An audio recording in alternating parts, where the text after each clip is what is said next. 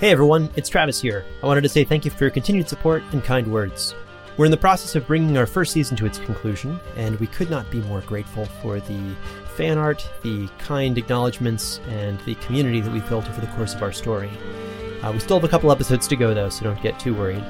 If you're interested in joining our online community, you can find us and talk with other fans at The Reckless Play Guild or Fool and Scholar Productions Facebook groups, or on the Dark Dice subreddit, which is new, or on Twitter.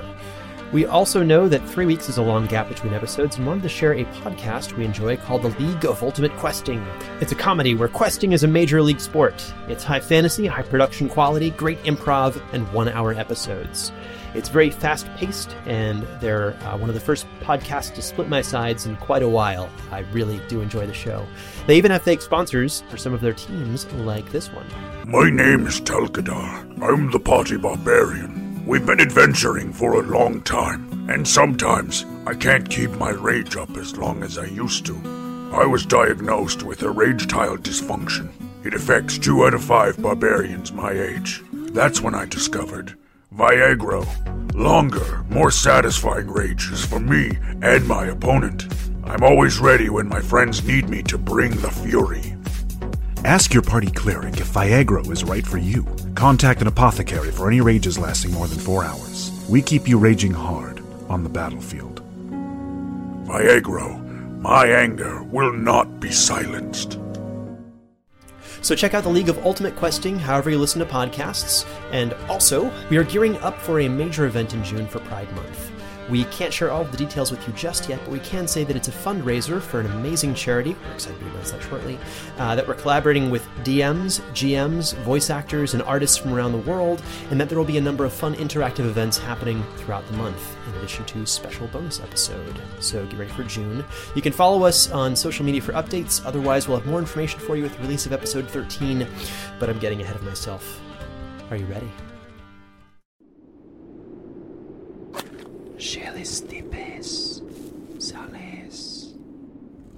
Do you seek him?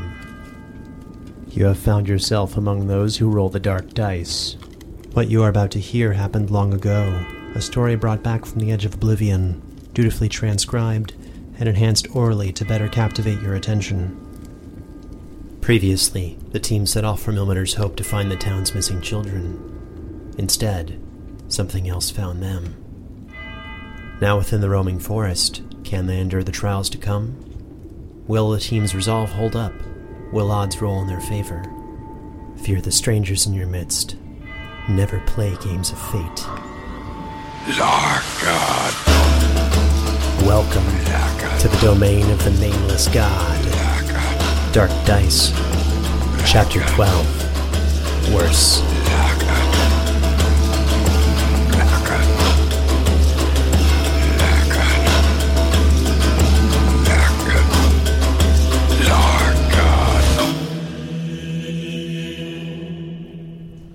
Rowena, having put Father Westpike to sleep, was determined to see out the remainder of her watch alone.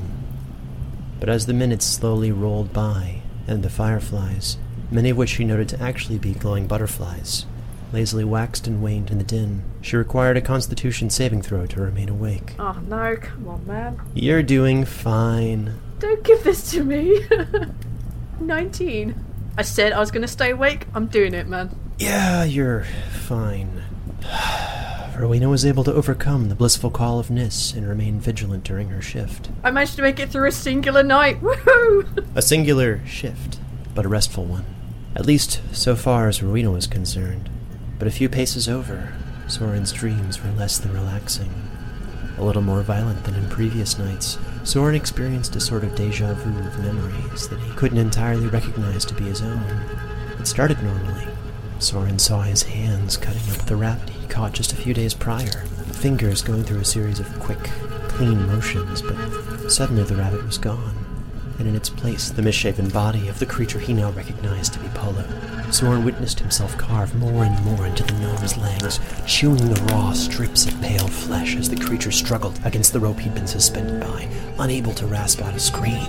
Soren, with all the skill of a seasoned hunter, pulled out his favorite dagger and carved a particularly deep strip off the gnome's leg, using faint words and draconic to summon a power that now seemed foreign, healing magics to keep the disgusting little gnome conscious until Soren had his fill.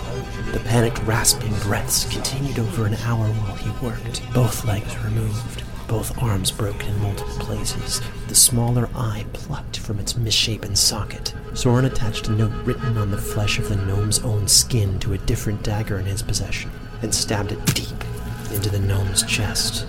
Soren smiled, knowing that the blade was cursed, knowing this place was cursed, and that Pullo would never truly find peace so long as the dagger remained firmly in his chest. Then Soren walked away and began to dream of nothingness. Now, on watch, our dear friend Rowena moved to wake someone up. But who? Flygia, wake up. It's time for us to share a watch. Oh, already? Uh, okay, fine. And what did the woman of the wilds and the pale bar do during their watch together? I think at the end of the conversation we had, I was writing in a journal. So I'd probably be finishing that out and then just sitting, looking around, keeping an eye on Flygia, shooting glances across to Soren where he's sleeping, just keeping an eye on both of them and just kind of had to generally staying looking around. I'm too wrought to properly want to be sleeping, so... I'm eating my rations, but slowly, to try and keep myself awake. With her passive perception score, Flygia remembered that she hadn't seen Rowena eat anything since the death of Sister Cavernsfall. Here, Rowena, why don't you eat something? I'm fine. You need to eat. Yeah, I've already eaten. I ate earlier. I mean, Cynthia and I shared something earlier, so I'm good. Rowena needed to roll a deception check. twenty-three. That's believable. Flygia, if she had reason to suspect that Rowena might be lying, could try to, if she wanted to, try to call her bluff by rolling a twenty-sided dice and rolling an insight check. The question is, if Flygia even has a reason to suspect that I might be lying. She didn't have to. This was just a rare moment where I was trying to force you guys to be nice, but you can totally ignore me. twenty-two. I've not seen you eating, so maybe... Yeah, because you're asleep. I was going to say that you could share a second meal with me. I'll be fine. I was hoping to share a story over a meal. Don't you think you deserve at least a small snack? Yeah, but we've got a long trip back and we really need to ration our stuff. I don't need so much. And sharing is a sign of friendship in Dwarven culture, isn't it? Think of it as a team-building exercise. No, it's alright. You, um, you carry on. Um, we just need to be more careful with how much we eat. I'm just thinking about it and all the little ones coming back too. We're going to have to start being really careful about it. Can I be frank? The boldest task still lies ahead. You will need to be at your height. You will need your energy. Yeah, but I'm young and stupid and I've got... Exactly. You're young. You're still growing. You know, I can do years in this. You're so small. I'm a dwarf. Of course I'm small. Look, I'll eat something. You can have some of my porridge. I already cooked it and I have too much. No, no, no, no. You you have it. I'll eat tomorrow. Um, so we just got to be careful. You, you eat that, I'll eat tomorrow. I'm fine. I already ate more than my fill. It would go to... But you need to get your strength up too. Uh, let's try that team-building angle again. And also, how about some lady bonding time, hmm? We could share some horrible things we've been thinking about, but not saying in regards to our traveling companions, hmm? What do you think? Thank you for the offer, but uh, maybe maybe share something tomorrow? But I- I'm good, we can we can shit talk the others, I mean, bond then. Uh, right, right. Okay then. Not like my food was prepared specifically for this sort of situation to be shared or anything. I'm going to keep looking around for trouble, watching our party and the woods as well. Um, also, as far as Rowena's concerned, Flygia may be evil. I don't trust her, so I'm definitely not eating her food. Flygia continued to pick away at her porridge while writing in her journal, sighing audibly between concerned glances at Rowena. I'm ignoring her. Flygia and Rowena both required wisdom saving throws. One. That's not good. Uh, twenty-two. Flygia finished her meal, and over the next half hour she seemed to get a stomachache, possibly from overeating, which caused her to chew on various herbs in her possession. This seemed normal, but then Flygia noticed something off in the distance, the glow of bright lights in the woods that almost seemed to dance, flickering out through the trees at a great distance hypnotically, almost seeming to invite her. I kick Sindri awake. No, no, no, yes, I'm, I'm awake. What? The lights hid behind the trees by the time Father Sindri Westpike came to his proper senses. What is it, Rowena? Like, he is acting a bit weird. More of the same, or just more? weird. I, I don't know. I, I'm not trusting anything right now, so I've got to have backup and none. Oh, what kind of shoes are you wearing? Oh. You know, like blue hip-high boots, something like that. All right. Um, is it my turn to take watch again? No, just I. She started acting weird, and I thought I'd rather have backup than not. You know what? Uh, go go back to sleep. I'll I'll get Iaus up. She seems to be all right now. All right. Uh, don't hesitate waking me up gently or next time. Well, I was scared. Uh, I understand. You made the right decision. Now, good night, or whatever time it actually is. Flygia went to sleep after the watch ended. Did Rowena do so as well? Oh no, I'm waking up Iaus. Um... You're powering through this. Okay, I almost caught you on a technicality. Oh my god. Rowena had to make a constitution saving throw to avoid fatigue, because it had officially been over twenty-four hours. You can't hear it, but I'm silently shooting streamers and party horns in this end. Sweet. Eight. Oh. Eight. Fatigue can be particularly crippling, but given the lack of food and the lulling effects the forest itself seemed to have on her, Rowena gained a level of exhaustion, giving her disadvantage on ability checks. There are six levels of exhaustion, each worse than the last. The sixth and final level is death. That's, um, that's, that's not good. Rowena moved to wake up Iaus, gradually beginning to crash, feeling the physical weight of her last day, the pain in her stomach from lack of food, and the emotional turmoil from the stress of the past week.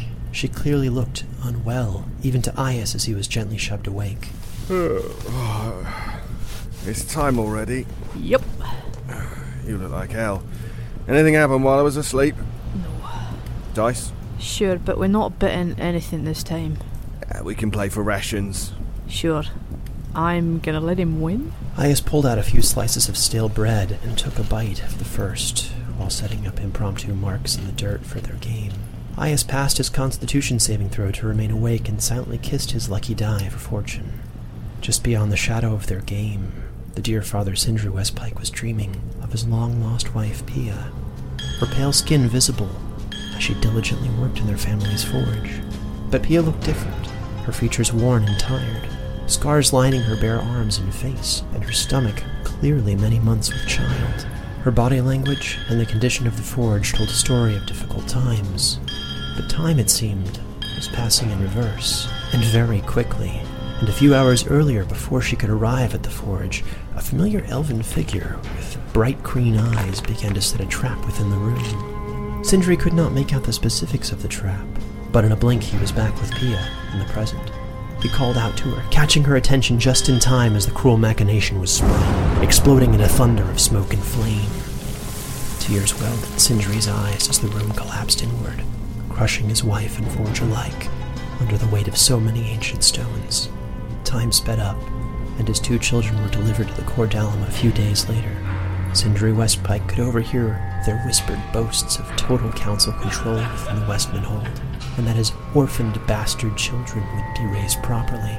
The dreams were less vivid beyond this point, but he could see the light of Pelor slowly vanish from the hearts of his son and daughter as they grew up, the songs of love and kindness leaving their ears, their faces, as they grew up only knowing work and hardship. A voice spoke directly to Sindri. It was his own. You were such a fool to take the council on their word. Back on watch, Rowena was down three slices to Iaus already, and it became clear to him that she wasn't focused, beyond exhausted, and worse yet, she didn't seem to notice or care that she was losing. This somehow bothered Iaus, and he furrowed his brow, not sure if he was more frustrated at himself for caring for her, or not pressing harder to win more food while he had the opportunity. You know, maybe we should stop playing dice after this round. And I really hate to say this, but maybe you should just keep your eyes focused on the others, okay? You watch them and I'll just keep an eye out for anything coming from the forest. Sure. Yeah, I'll just, uh, I'll watch them sleep. Okay, you got your, your eyes on the prize? Cool. Cool. Yeah, well, I've had six or eight hours of sleep, so I'm all good. Nothing will get past these eyes. Complete with dark vision. Not that it matters, because it's some sort of eternal twilight here. This would be the end of the watch. All that stood between the party and a full rest would be a single roll. Iaus Innskeep needed to make a wisdom saving throw. Oh, another one of these. Last time I did one of those, I got teleported back to that fucking tree. Oh, sorry, dice fell under the table. One sec. Um, four. Iaus rolled his lucky die, practicing the roll, making sure that it was balanced properly, synchronized with his ring. But much like his real-life counterpart just now, the dice fell a bit too far. As the die roll under where Flygia's face lay, Iaus slowly, cautiously approached, reaching down toward the die when her eyes opened. And suddenly, Iaus was no longer standing, and it was clear that some time had passed. Oh, fuck. Iaus was now on his back, being dragged, and as he moved his head around, he was unable to see anyone else in the camp, save for the one dragging him, Flygia, who was laughing to herself. That was her cue. Nope. Who was nope. laughing to herself as she realized Iaus had awoken. Der Hafwig na? Tumjund! Der Hafwig zmiu lieb eblau kaf? Seizing the initiative, Flygia pulled out a dagger, and still chanting, she turned to stab at him, quickly toward his chest, his heart, but missing as Iaus' arms flailed defensively. Frustrated by the lack of a quick kill, Flygia redirected her second attack, slashing Iaus' right arm for eight damage before he could effectively react. Let's take you.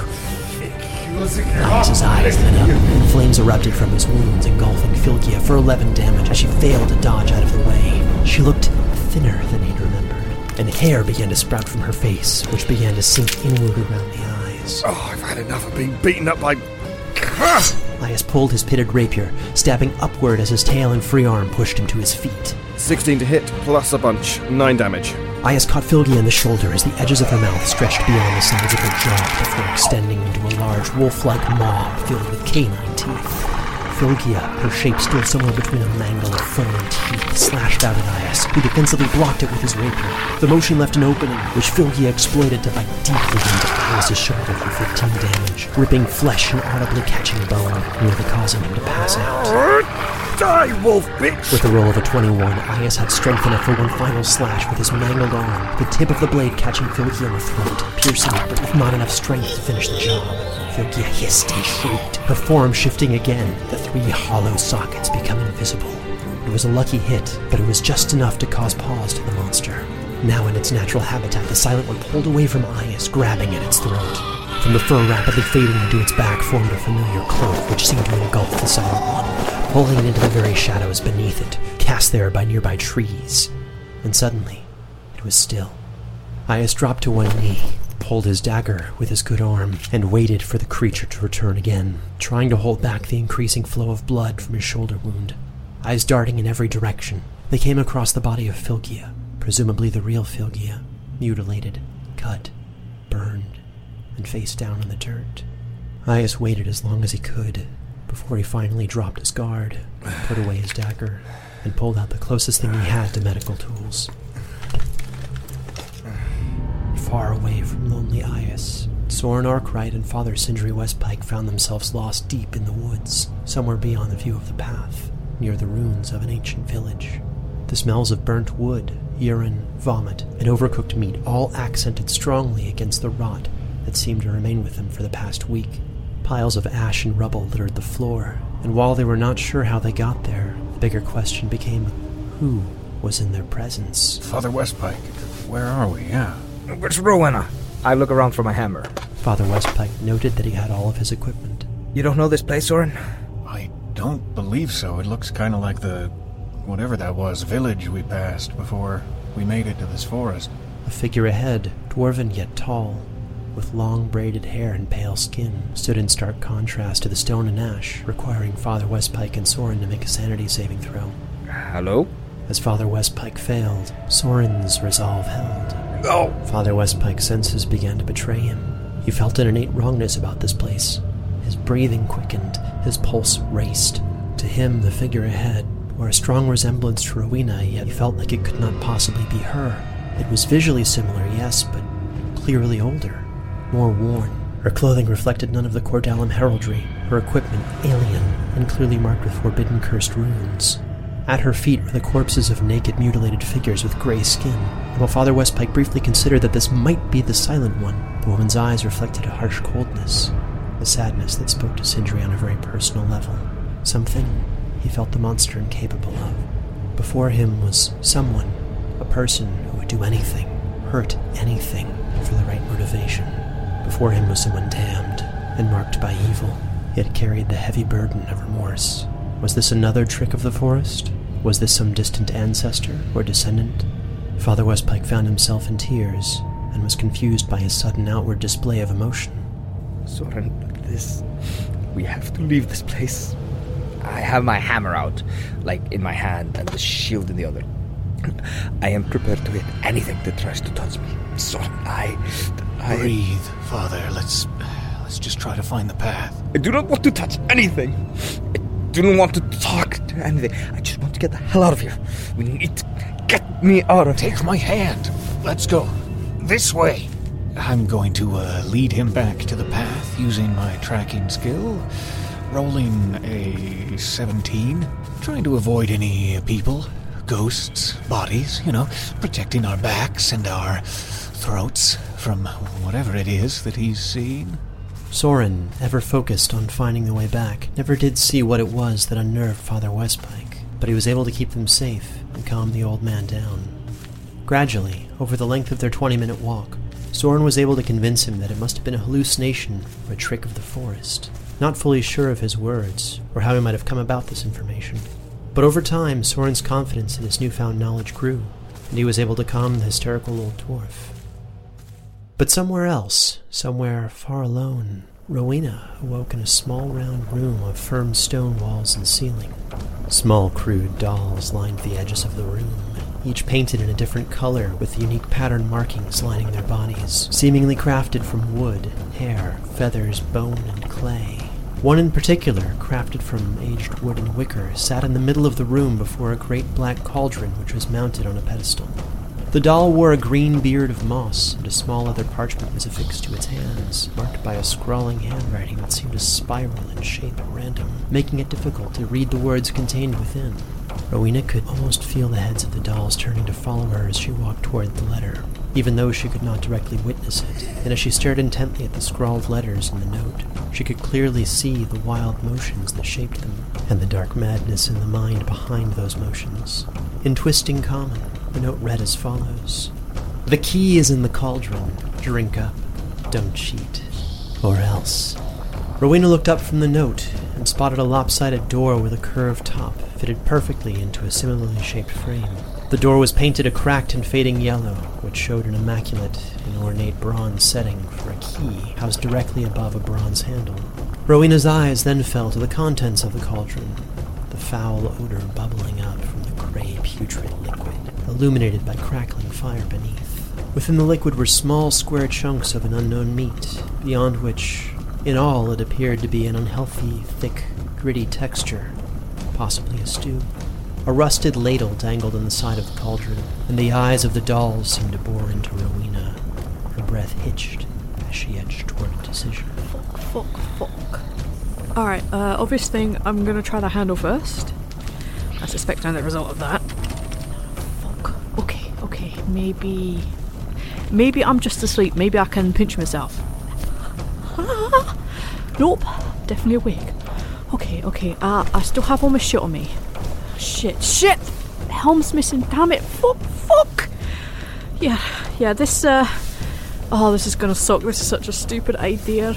Um, I can either kick the cauldron or I can drink the bloody stuff. Kick the cauldron, drink it... Nah, I'm, I'm stronger than this. I, I, I can do it. Bracing herself, Rowena cautiously lifted the ladle with her gloved hands, the heat of the sickly fire warming her as she stood near. And as she filled the ladle and took her first sip of the fetid bubbling liquid, she required a constitution saving throw. Gross. Oh, natural twenty.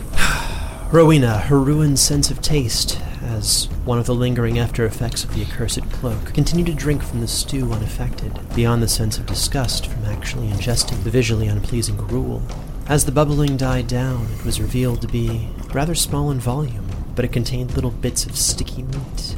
Did Rowena try to avoid those? Or? No, no, I have absolutely everything. I'm just going to take it all. I, I can't taste it because of the whole thing, but if I'm eating it, I'm just I'm just gonna eat it. I'm just I'm just doing that. I'm doing that thing where you put it as far back in your throat as you possibly can and just swallowing. I'm not gonna question it. I'm just I'm just gonna do it. Oh, this is this is great. Three minutes that passed while Rowena ate and sipped from that sickly stew.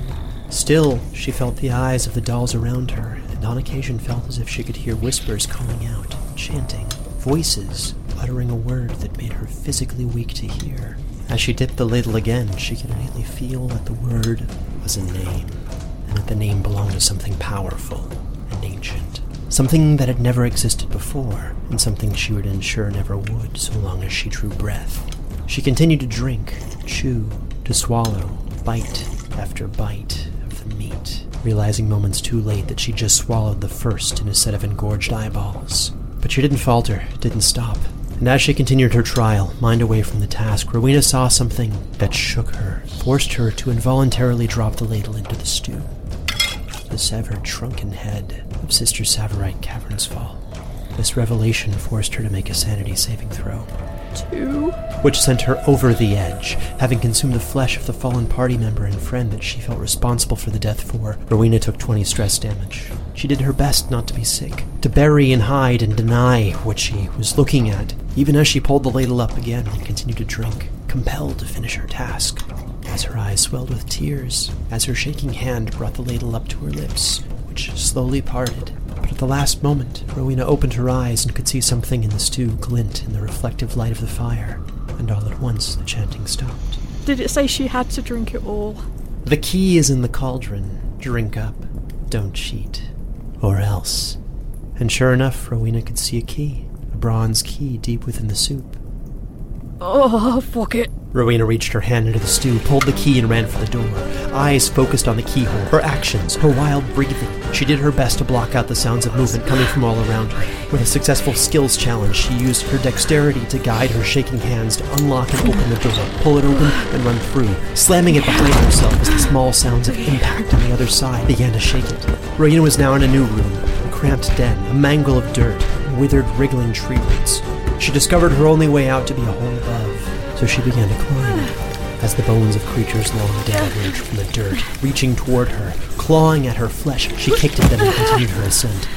And the higher she climbed, the more she could feel the tunnel closing up around her, swallowing her like a large earthen giant. She could feel a set of gnarled, bony hands grab at her legs, and began to pull her back down, kicking and fighting. They were too powerful, and she fell from the full height of the tunnel's mouth, taking six damage in the process as she hit her head and bruised her arms. She turned and looked up to face her attacker head-on, and saw a tall, bald creature, its features obscured by a gentle flow of blood that seemed to flow from it like rain. The creature's mouth opened. It uttered two words, and at once Rowena's skin began to peel away from her hands, her arms, her face. This was the magic of dark speech, an ancient and forgotten language. Rowena was slow to take initiative, delayed, and so it spoke again, thrusting the strings on her harp, cracking her teeth, bending back all of her fingernails at once, curving and digging them back into her own bleeding fingers. She tried to stab futilely at the creature, but she was unable to find her blades as blood fell over her eyes. And with a single strike, the creature knocked her back to the ground. Unable to move or speak, but not unconscious, Rowena failed her first death saving throw of three, as the creature stepped closer, leaving a river of gore in its wake. Rowena found her second death-saving throw as the bones and roots closed in around her. Before Rowena could roll for her third death-saving throw, the creature grabbed her throat, lifting her high into the air, so they could meet, face to face. Unable to struggle, the life fading from her skinless body, the bleeding shape formed a grin as its hands squeezed around her neck, tighter and tighter. Rowena remained suspended for an eternity as her lungs burned, as her legs swung uselessly. Not yet, the creature rasped. Not yet, in the common tongue, as it snapped her neck with a singular swift motion.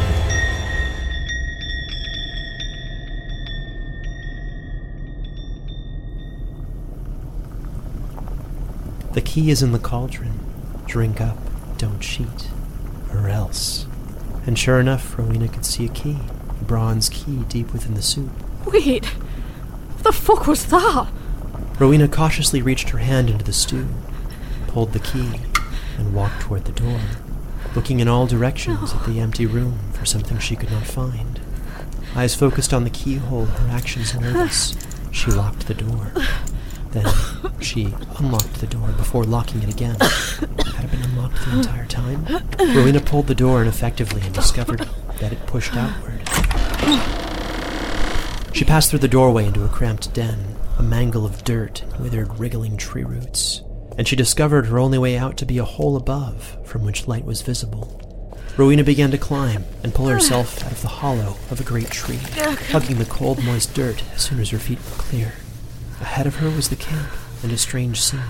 Father Westpike and Soren Arkwright had their weapons drawn against Iaus Innskeep, who held his hands up and knelt before the mangled corpse of Flygia.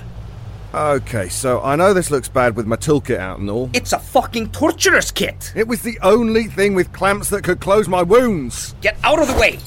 I run to Iaus and push him back, and I'm gonna try to cure wounds on Flygia. Lord of Light, give me the power to heal the wounds of my ally. Let me help her as you have helped me. What in the fuck did I miss? She came at me, she she was dragging me off, and then and then she dumped me, and then and then she started attacking me! Hold on a moment. Let us... Father... face.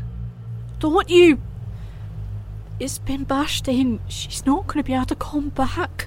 Sindri, stop. What do you mean, stop? Because we... need to help her.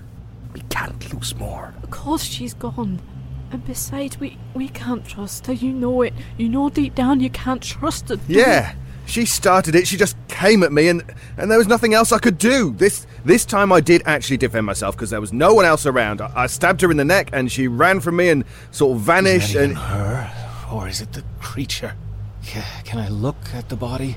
Well, well, when I killed it, it had the, the three-socket thing. It wasn't her when I... when I, yeah, I, I killed something else. I, I I think I killed the Silent Ones or, or, or perhaps I maimed it or something. Please, Father Westpike, g- give me some space. Hmm? Okay, nineteen to examine her. Hmm. There are marks, burn marks, all over her body.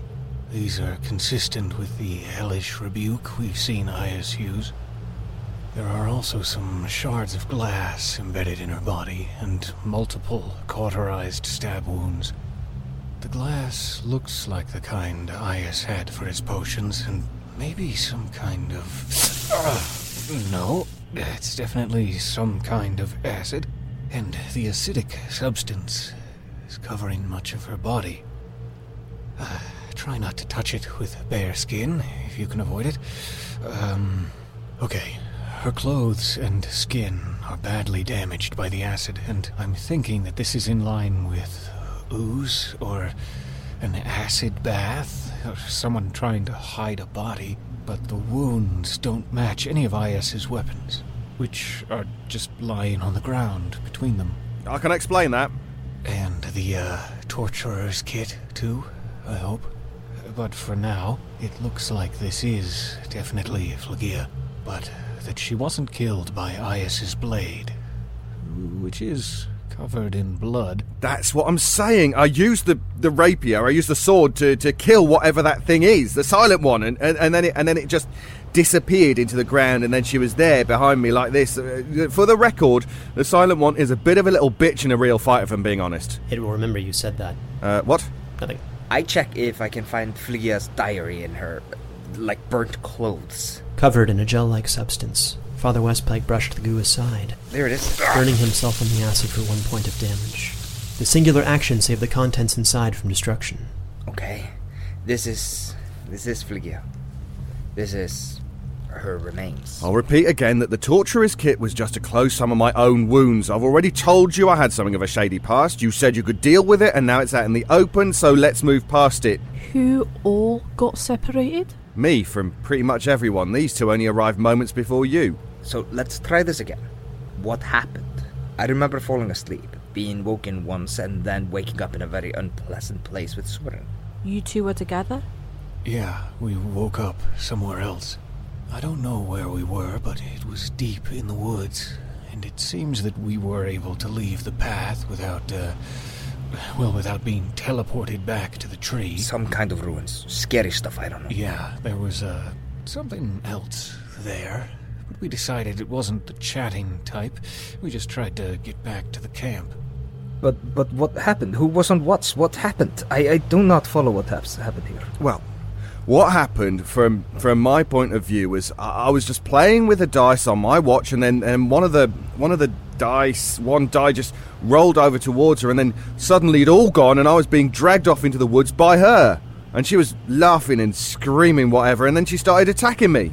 the two of you were not on watch together, right? No, but she must have been awake. Who was on watch with you? Rowena. Rowena? Can you explain any of this? I just wasn't really with it. You know, pulling double watch and all, but I...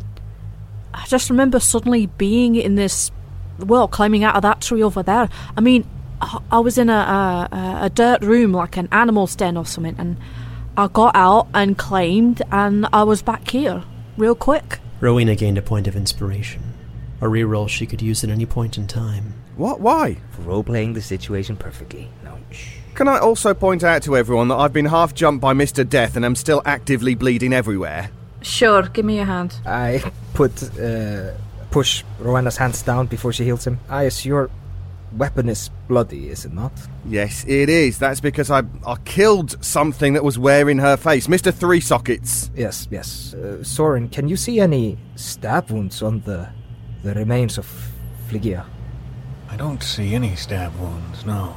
I hesitate to bring this up, as sh- even though she's attacked us, she was our compatriot, but I do have the lantern, if we need answers. Well, do it. I'm sorry? From my point of view, I, I feel like we can't tell right now whether this was actually Flygia or whether it's some sort of illusion, or I'm just losing my mind, so I'd like to confirm. Well, if it is her, and if it does get the truth out of her, then I'm more than happy to go through that. All right. Anyone like to turn away? Yeah. N- no, I, uh, Iaus is gonna face this with us, right? Absolutely. Thank you. With the dark lantern. From beneath his heavy traveling cloak, Soren produced the old bronze lantern, worn with age and tarnish, and containing a small black candle. Without action, the candle flashed to life, burning with an emerald flame. Speaking low and incomprehensibly, the flame's light grew and grew, casting hideous green light in the wide radius around them. The flickering light threw writhing shadows that brought the very forest to life around them, casting an eternal darkness every which way as two ethereal figures descended like a twisting comet towards Philgia's ruined face, kicking and screaming and biting at one another until the spirits cast the other out, pulling itself through the crushed nose and a gap in Philgia's eye socket into the now convulsing body. The sanity of the onlookers was immediately called into question. sixteen. thirteen. twenty-one. eighteen. Having seen this and worse a few times now, Rowena was not disturbed by what came next, as the crushed and broken mouth of Flygia began to pop to life, and her eyes fluttered, blinking quickly. Ah! Ah! Uh, what happened? Where? How did I escape her domain? Flygia, I am horribly sorry to say this, but you have passed away. What? You are dead. Of course I am. I've been damned to the plane of the All-Shadow, but... Uh, why... have you brought me back in such a painful manner? Do you... do you intend to return me to life? Oh, please be good news. I am very sorry, but this is not why you were here. Then why? Be quick, it hurts. Worse than my damnation. We'll be quick. What was the last interaction with us that you remember? I was in a fight, but... my memory of it is, ah, uh, not, not so good. Uh, I was, I was on watch with Iaus. I was looking around, and then I fell through a rock and and landed in, in a room of mirrors. I think, ah, uh, uh, I. I think I fought a version of myself, an, an evil version. She was so powerful. That was days ago. You don't remember anything else? Oh, no.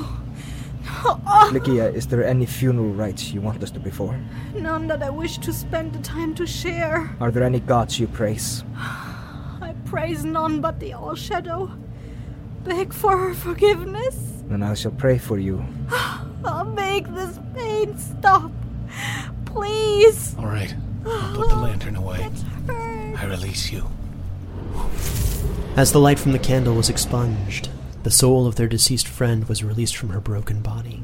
I don't know what to make of what she said. It it seems like whoever we thought was Flygia with us these last few days might not have been. It sounds like it.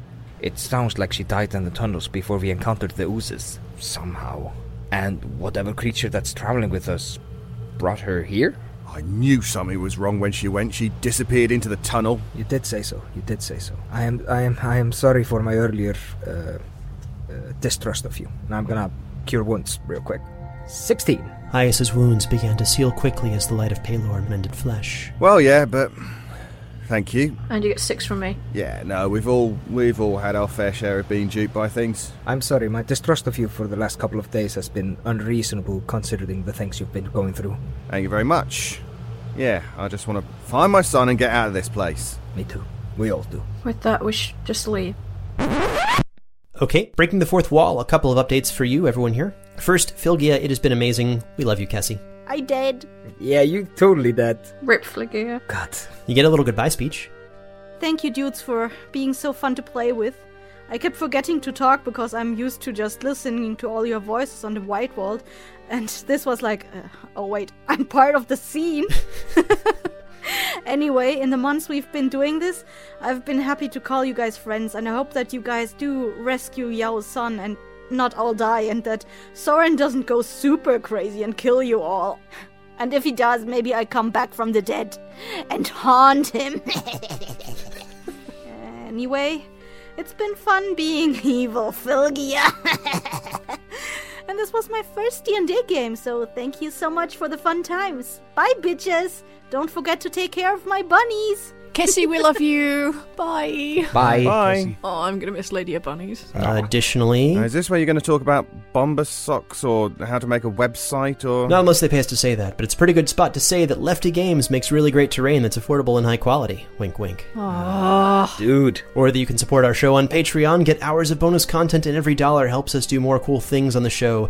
Also, Fylgia's journal is on there. Okay, that... That one is legitimate, I guess. But what were you actually going to say? Let's get back to the game. It was at that time that the party needed to make a constitution saving throw to avoid the draining effect that the roaming forest has on those from the material plane. twenty. sixteen plus whatever. seventeen. Same for me. Everyone except Rowena lost two points in an attribute of their choice. Uh, uh, uh, what are those? What, what, what? So you have strength, dexterity, constitution, intelligence, wisdom, and charisma. Pick any one or two of these to bring down by a total of two. You could do one and one, or knock down one attribute by two. Can I be a complete bitch and take one and one so my ability modifier doesn't change? You can. You could totally do that. Wow. Look at me, being a bitch. Just need to be made of sturdier stuff, like me. Okay, I'm gonna... I'm gonna do one and one as well on wisdom and charisma. Alright, that's great. You guys passed the first night in the roaming forest. Well, except for one of you, because she's dead. But you've all eaten. One of you more so than the others... And, well, that's that's the end of that. Let's get back to the story. The team stood next to the body of their fallen friend, just beyond the shadow of a great gate, a stone archway. One more housekeeping item. Do I have my hat back? You know, Sister Cavernsfall's helm? The the Ilmater thing? No, it's gone. Ah, fuck. Oh yeah, I want to roll religion for the g- uh, god that Flygia mentioned. nineteen. Father Westpike had heard much on the topic, but none of it was first-hand knowledge. The faithful to recalling believed that the Jalveldrin, or the All-Shadow, the goddess of darkness and Mother Night, created half of existence. At best, she is said to wait in the shadows of battlefields, providing protection through the cover of darkness for the wounded, revealing the bodies of beloved heroes who have fallen. The All-Shadow represents the cycle of life and death, in opposition to Pelor's control over the sky and light. It is said that she is the mother of Herati, the Dreamweaver. She is also the patron deity of the Darklands, who has given power to two beings with enough favor to be called avatars of the All-Shadow. Tagnus Zur, the first avatar, died five hundred years ago, ruling the Darklands from the dawn of the Dark Miracle onward for two hundred years, and Jalveldrin, the current avatar, who has ruled since.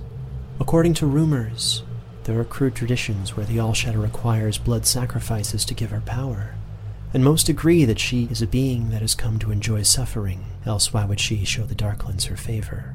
In divining shapes, the All-Shadow is represented as a triangle with a circle atop a mirrored image, representing a hunched-over woman surrounded by an endless cycle of death and life in the shadows. Sometimes just half of the symbol is used. She is not a good god. Ooh. However, she was one of the gods depicted in the murals fighting against the nameless god. Yeah... Are we giving her a shallow dirt grave like everybody else in th- unto this far? I'll help. She's kind of dissolving. Oh, God. She's not, like, dissolving more right now, is she? Uh, Uh, a little bit. Oh, God. Yeah, that'd be the acid. Gross. Residue. Gross. We should at least cover her over. Yeah, I'm gonna... Yeah. Me and Soren are definitely gonna dig a shallow grave and say a few words. It should take about an hour. I would like to check her for food. Warina's not a complete idiot. Covered in acid, this would require a successful survival check to find usable rations. Nine. Rowena recovered three days' worth of trail rations. Sweet. And also Flygia's book of serious poetry, should it be desired. Oh, hell yeah. Serious poetry? I like that. That's what the cover says, book of poetry. I dig it, I'm in. Oh, you kind of totally need that right now, Rowena. Yeah. Any chance Flygia's Veronica Nightingale novel survived? The, you know, the one about the chief's son? With a roll of a nineteen, Iaus was able to save the copy of Islands of Passion. Okay, the grave's done. I would normally ask us to sing a song and to take a longer time with this prayer, but Flygia worshipped an evil god and I do not wish to offend it, nor offer it songs of praise. However, our friend's soul is within the domain of the All-Shadow. She is not coming back. Evil One, if you can hear us, please grant our friend some form of peace. Ease her suffering in your world, and grant her the strength to endure the sinister trials you have undoubtedly have in store for her. We didn't realize how important she was until it was too late. Dark Dice, Chapter twelve, Worse. Starring David Alt as Iaus Innskeep, Peter Lewis as Soren Arkwright, Eyþór Vitjarson as Father Sindri Westpike, Kessi Riliniki as Flygia the Witch, Hem Cleveland as Lady Rowena Granitepike, and Travis Vengroff as Dungeon Master, with transcriptions by Hem Cleveland. This episode was co-edited by Sarah Baczynski and Marissa Ewing of Hemlock Creek Productions. Produced with sound design by Travis Vengroff, with mixing and mastering by Hemlock Creek Productions. This episode featured music by Travis Vengroff, Sambos Miller, Stephen Malin, and Fui Maden. To support this presentation and get access to bonus releases, music, and an early copy of the adventure, including transcriptions, artwork, and more, please join our Patreon at patreon.com slash libertypodcast. You can also follow us on Twitter, Instagram, or Facebook at Dark Dice Pod. This is a Fool and Scholar production. Thank you for listening.